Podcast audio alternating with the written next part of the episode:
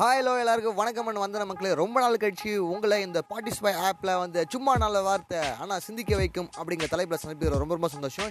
இன்றைக்கி நாங்கள் போ பார்க்க போகிற தலைப்பு என்ன அப்படின்னா நம்ம உணவு வகைன்னு எடுத்துக்கிட்டாலே கண்டிப்பாக வந்து சொல்லக்கூடிய வகையில் முக்கியமான பொருள் அப்படின்னா இந்த பொருள் இல்லவே இருக்காதுங்க.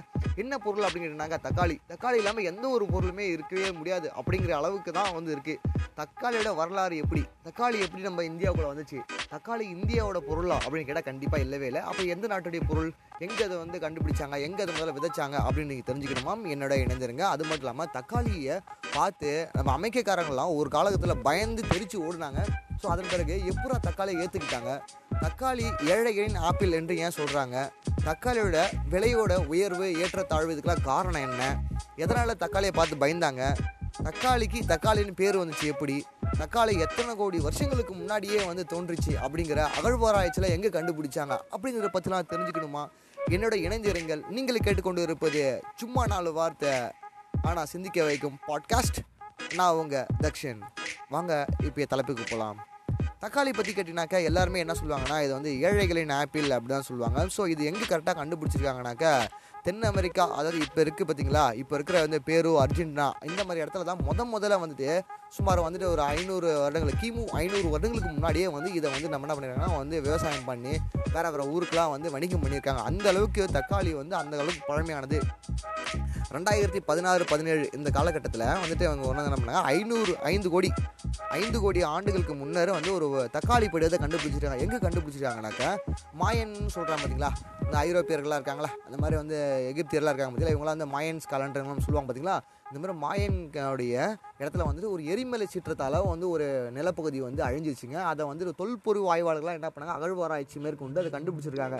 சரி அந்த இடத்த கண்டுபிடிக்கும் போது இவங்க என்ன பண்ணாங்க? தக்காளி மாதிரி ஒரு பழமையான ஒரு படிவத்தை கண்டுபிடிச்சி இது என்னவா இருக்கும் அப்படின்னு ஆராய்ச்சி பண்ணும்போது கிட்டத்தட்ட வந்துட்டு இவங்க என்ன சொல்கிறாங்கன்னா வந்து கிமு ஐநூறுக்கு முன் இந்த படிவத்தை கண்டுபிடிச்சிருக்காங்க. இதை ஆராய்ச்சி பண்ணும்போது ஐந்து கோடி ஆண்டுகளுக்கு முன்பு வந்து இந்த தக்காளி இருக்கிறதுக்கூடிய வாய்ப்பு இருக்குது அந்த அளவுக்கு இருக்குது அப்படின்னு சொல்கிறாங்க சரி அப்படியா? அப்படின்னு பார்த்தீங்கன்னாக்கா அது மட்டும் இல்லாமல் இது வந்து அமெரிக்க பழங்குடி மக்களால் ஆஸ்டிக் மக்கள் அவங்க மொழியில் யூஸ் பண்ணுவாங்களாம். அந்த ஆஸ்டிக் மக்களோட மொழி என்னென்னாங்க நேட்டுடால் அந்த நேட்டுடாலில் தான் டொமேட்டால் அப்படின்னு தான் தக்காளியை அழைச்சிருக்காங்க.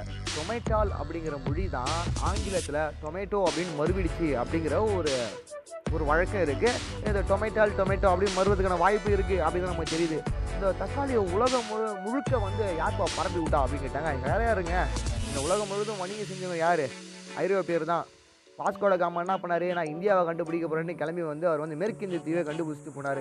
மேற்கிந்திய தீவை கண்டுபிடிச்சிட்டு போனேன். பாடம் ரொம்ப பெரிய இடத்துல கண்டுபிடிச்சிட்டேன்ப்பா அப்படின்னு சொன்னார் பார்த்தீங்களா அந்த மாதிரி வந்துட்டு சொல்லி போகும்போது நம்ம வந்து கரெக்டாக பார்க்கணுனாக்கா ஆயிரத்தி ஐநூற்றி இருபத்தொன்னாம் ஆண்டு இப்போ இருக்கக்கூடிய மெக்சிகோவை ஹெர்னன் கார்டஸ் அப்படிங்கிறவர் என்ன பண்ணார்னா அந்த இடத்த வந்து கைப்பற்றி அந்த இடம் எனக்கு உரியது அப்படின்னு சொல்லிட்டு அவர் என்ன பண்ணியிருக்காரு அப்படின்னாங்க அங்கேருந்து அப்படியே கொஞ்சம் கொஞ்சமாக கிளம்பி ஐரோப்பாவுக்கு வந்திருக்காரு. ஐரோப்பாவுக்கு வந்து தக்காளியை வந்து அவர் தான் ஃபஸ்ட்டு வந்து இன்ட்ரோ கொடுக்குறாரு. நாங்கள் பாருங்கப்பா தக்காளி அப்படின்ட்டு. அவர் தான் அந்த வாணிய தளபதினவர் அந்த வணிகம் எல்லாம் பண்ணுறவர் அவர் அங்கேருந்து வந்து காட்டுறாரு.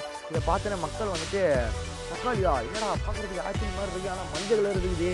அப்படின்ட்டு இது மஞ்சள் நிறத்தில் இருக்குது இது தங்க ஆப்பிள் அப்படின்னு சொல்லியிருக்காங்க. தங்க ஆப்பிள் இது பொமோடோரோ அப்படின்னு சொல்லியிருக்காங்க.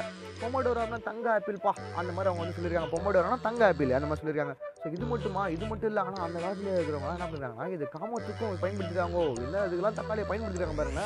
காமத்துக்கு பயன்படுத்த எதுக்கு அப்படின்னா தக்காளி அதிகமாக சாப்பிட்டா காதல் உணர்வு அதிகமாக தூண்டப்படும் அப்படின்ட்டு அவங்க நினச்சிக்கிட்டு லவ்க்காகவும் இதை பயன்படுத்திருக்காங்க. அதே எப்படி என்ன சொல்கிறாங்க டொமேட்டோ ஆர்மர் அப்படின்னு சொல்கிறாங்க ஸோ இந்த மாதிரிலாம் பயன்படுத்துகிற வழக்கு சொல்ல போய் தக்காளியோட சயின்டிஃபிக் நேம் என்னப்பா அப்படின்னா சொலனம் லைக்கோ பெர்பிசியம் அப்படின்னு சொல்கிறாங்க இது சொலனாசியாஸ் அப்படிங்கிற ஒரு வகையை சார்ந்தது. இதில் என்னென்ன வகையெல்லாம் வரும்னா சொலானாசியாவில் வந்து என்னென்ன வரும்னாக்க உருளைக்கிழங்கு கத்திரிக்காய் மிளகா குடமிளகா மணத்தக்காளி இது மாதிரி பல வகைகள் இதில் தாங்க வருது. இதில் தக்காளியும் சேர்ந்து வருது.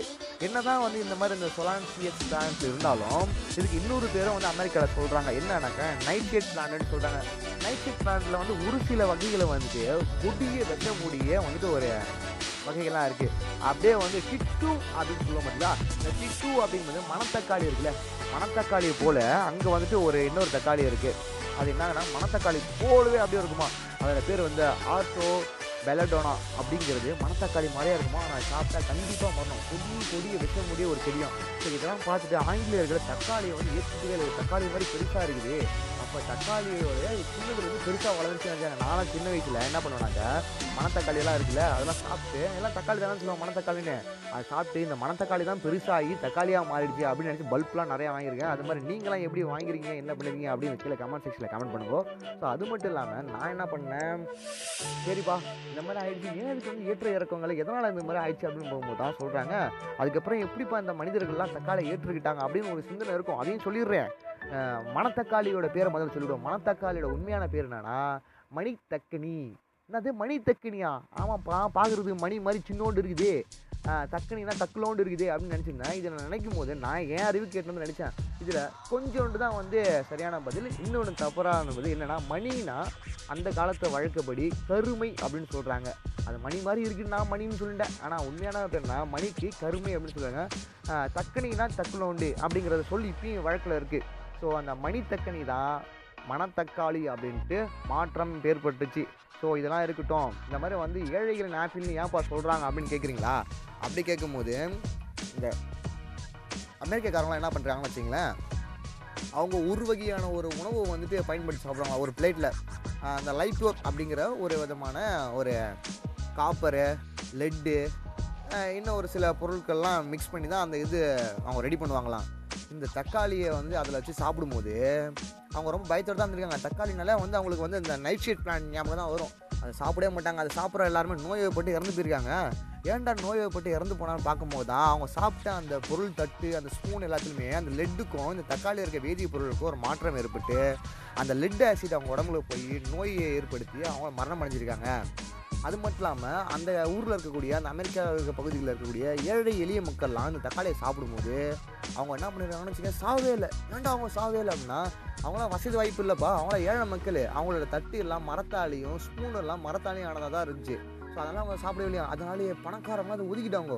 அப்பிலிருந்து இன்னமும் சரி இந்த தக்காளி ஏழைகளுக்காக தான் இருந்திருக்கு அந்த காலத்துலாம் ஒரு ஊர்லேருந்து இன்னொரு ஊருக்கு ஒரு பொருள் வந்துச்சுன்னா அது பெரிய பணக்காரங்க ஜமீன்தார்கள் தான் சாப்பிடக்கூடிய பொருளாக இருந்துச்சு. ஆனால் தக்காளி மட்டும் அப்போவே அந்த காலத்தில் ஏழைகளின் ஆப்பிள் அப்படின்னு சொல்லக்கூடிய அளவுக்கு தன்னுடைய தன்னுடைய பரிமாண வளர்ச்சியும் தன்னுடைய மாற்றத்தை ஏற்படுத்தியிருந்துருக்குது. சரி இதெல்லாம் ஓகேப்பா. தக்காளி ஏன் வந்து இந்த மாதிரி அவங்க அவாய்ட் பண்ணாங்க நைட் சைட் பிளான்ட் பார்த்து பயந்தாங்க அப்படி எல்லாம் சொல்லிட்டு எப்படிப்பா இவ்வளோ பரிமாண வளர்ச்சி அடைஞ்சிது தக்காளி அப்படின்னா தக்காளியுடைய பரிமாண வளர்ச்சி எப்படி ஆரம்பிச்சுன்னா கிச்சப் அப்படின்னு சொல்கிற பார்த்தீங்களா சாஸு எப்போ தக்காளிக்குன்னு சாஸ் ரெடி பண்ணுறாங்களோ அப்போ தான் வந்துட்டு தக்காளியோட பரிமாண வளர்ச்சி பெரும் அளவாக இருக்குது. அது மட்டும் இல்லாமல் கரெக்டாக வந்து பத்தொன்பதாம் நூற்றாண்டில் கரெக்டாக சொல்லணும்னாக்க ஆயிரத்தி எண்ணூற்றி அறுபத்தி ஓராம் ஆண்டு என்ன பண்ணாங்கன்னா இந்த பிஸா ரெடி பண்ணுறாங்க அந்த பிஸாவில் வந்து டொமேட்டோ வச்சு யூஸ் பண்ணால் ரொம்ப நல்லா இருக்கும். அப்படின்ட்டு ரெடி பண்ணி அவங்க ஃபுட்டு கொடுக்கும்போது அதை சாப்பிடும்போது நல்லாயிருக்கு அப்படியே கிச்சப் பண்ணுறாங்களா கிச்சப் முத முதல்ல வந்துட்டு ரெடி பண்ணது யாருன்னா சீனர்கள். அவங்க எதில் பண்ணியிருக்காங்கன்னா ஒரு மீனுடைய கொழுப்புலேருந்து பண்ணியிருக்காங்க அதை பற்றி இனி வரும் நாட்களில் நம்ம விரிவாக பார்ப்போம். இப்போ கிச்சப் ரெடி பண்ணும்போது கிச்சப்னா சாஸ் தானே? அந்த சாஸ் சாப்பிடும்போது எல்லா வீட்லேயும் சாஸ் இல்லாத ஒரு வீடே இல்லை. ஸோ அப்போ தக்காளியோட தேவை அவங்க அதிகமானது அந்த போர்ச்சுகல் இவங்கெல்லாம் வந்து நம்மளை இந்தியாவை அடிமைப்படுத்திய காலத்துக்கட்டத்தில் அப்போ தான் அங்கிருந்து வந்து இன்ட்ரோ கொடுக்குறாங்க. நம்ம இன்ட்ரோ கொடுக்கும்போது இந்தியர்கள் தான் வந்து தக்காளி மணத்தக்காளி சாப்பிட்டு சாப்பிட்டு பழக்கமானவங்கள. இதை பார்த்தோன்னே இது வந்து சின்ன தக்காளி. நம்ம மணத்தக்காளி சின்னது. இது பெருசாக இருக்குது வெளிநாட்டில் வந்து அப்போ சீம தக்காளி. நம்ம ஒரு பெரிய ராஜா சீமராஜன் சொல்கிறோம்ல அந்த மாதிரி இந்த- தக்காளி சீம தக்காளின்னு சொல்லியிருக்காங்க. ஸோ என்னதான் இப்போ இருந்தாலும் நாட்டு தக்காளி பெங்களூர் தக்காளி இந்த மாதிரி சொல்லும்போது இப்போ இருக்க தக்காளி நாட்டு தக்காளி அது ஒரிஜினல் தக்காளியா? ஒரிஜினல் ப்ரீடா ஹைப்ரிடு ப்ரீடுன்னு சொல்கிறோம்ல அது வந்து ஓன் ப்ரீடுனா அந்த மாதிரிலாம் இல்லை வேலை. என்ன அப்படின்னாக்கா இப்போ நம்ம யூஸ் பண்ணக்கூடிய தக்காளியுமே சரியானது இல்லை அது ஒரே ஒரு பிளானட்டை சேர்ந்த வெவ்வேறு காய்களை இணைச்சி தான் இப்போ இருக்கிற நாட்டு தக்காளியும் ஒரு ஸ்டைலும் ஒரு ஒரு வடிவத்தை கொண்டு வராங்களாம். அப்போ அந்த காலகட்டத்தில் இருக்கக்கூடிய தக்காளி எப்படி இருக்கும்னாக்கா அது வேற ஒரு கோணத்தில் இதே மாதிரி தான் இருக்கும் ஆப்பிள் போலவே.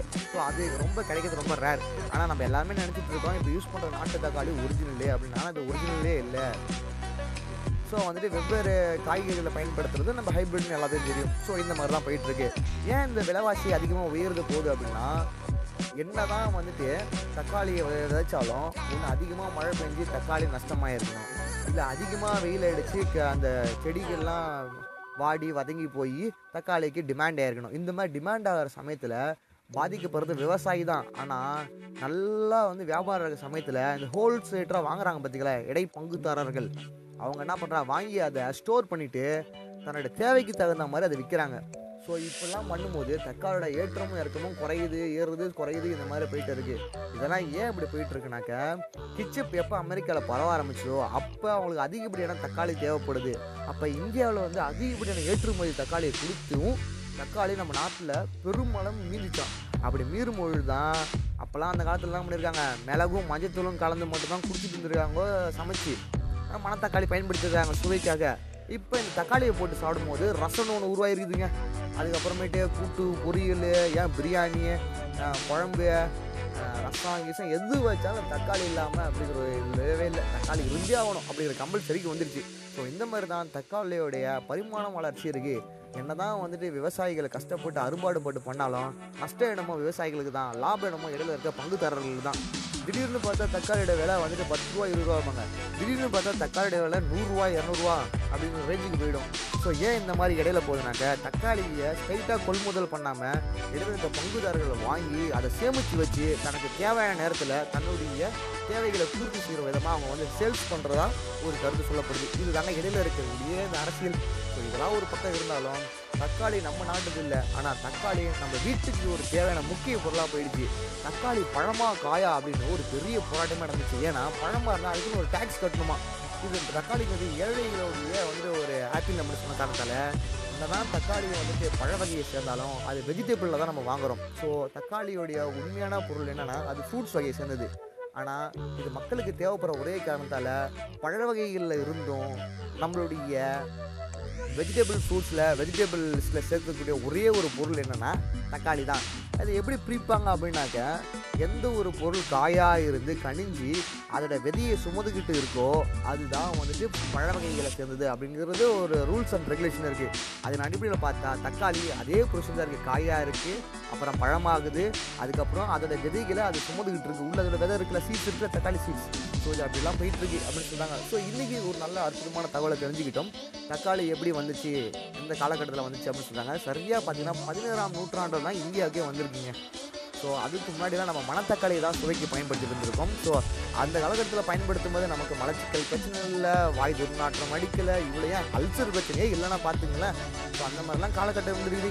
இப்போ தான் நம்ம வந்து சீம தக்காளி நாட்டு தக்காளி அந்த தக்காளின்னு நம்ம உடல் உபாதைகளுக்கு ஏற்படுத்த முறையில் சாப்பிட்டுருக்கோம். தக்காளியும் நல்ல பொருள் தான் அது அளவாக அழகாக எடுத்துக்கிட்டா நல்லாயிருக்கும் அப்படின்னு சொல்லிக்கிட்டு இந்த தகவலை தெரிஞ்சுக்கிட்ட எல்லாருக்கும் பயனுள்ள வகையில் அமையும் அப்படின்னு நம்புகிறேன் ஸோ இன்னும் உங்களுக்கு எந்த மாதிரியான தலைப்புகள்லாம் வேணும் அப்படின்னு நீங்கள் ஆசைப்பட்டீங்கன்னா கீழே வந்து என்னோட கமெண்ட் செக்ஷனில் கமெண்ட் பண்ணுங்கள் அண்ட் வந்து சொல்லுங்கள் இந்த வீடியோ பிடிச்சவங்க நல்லா லைக் பண்ணிக்கிங்க.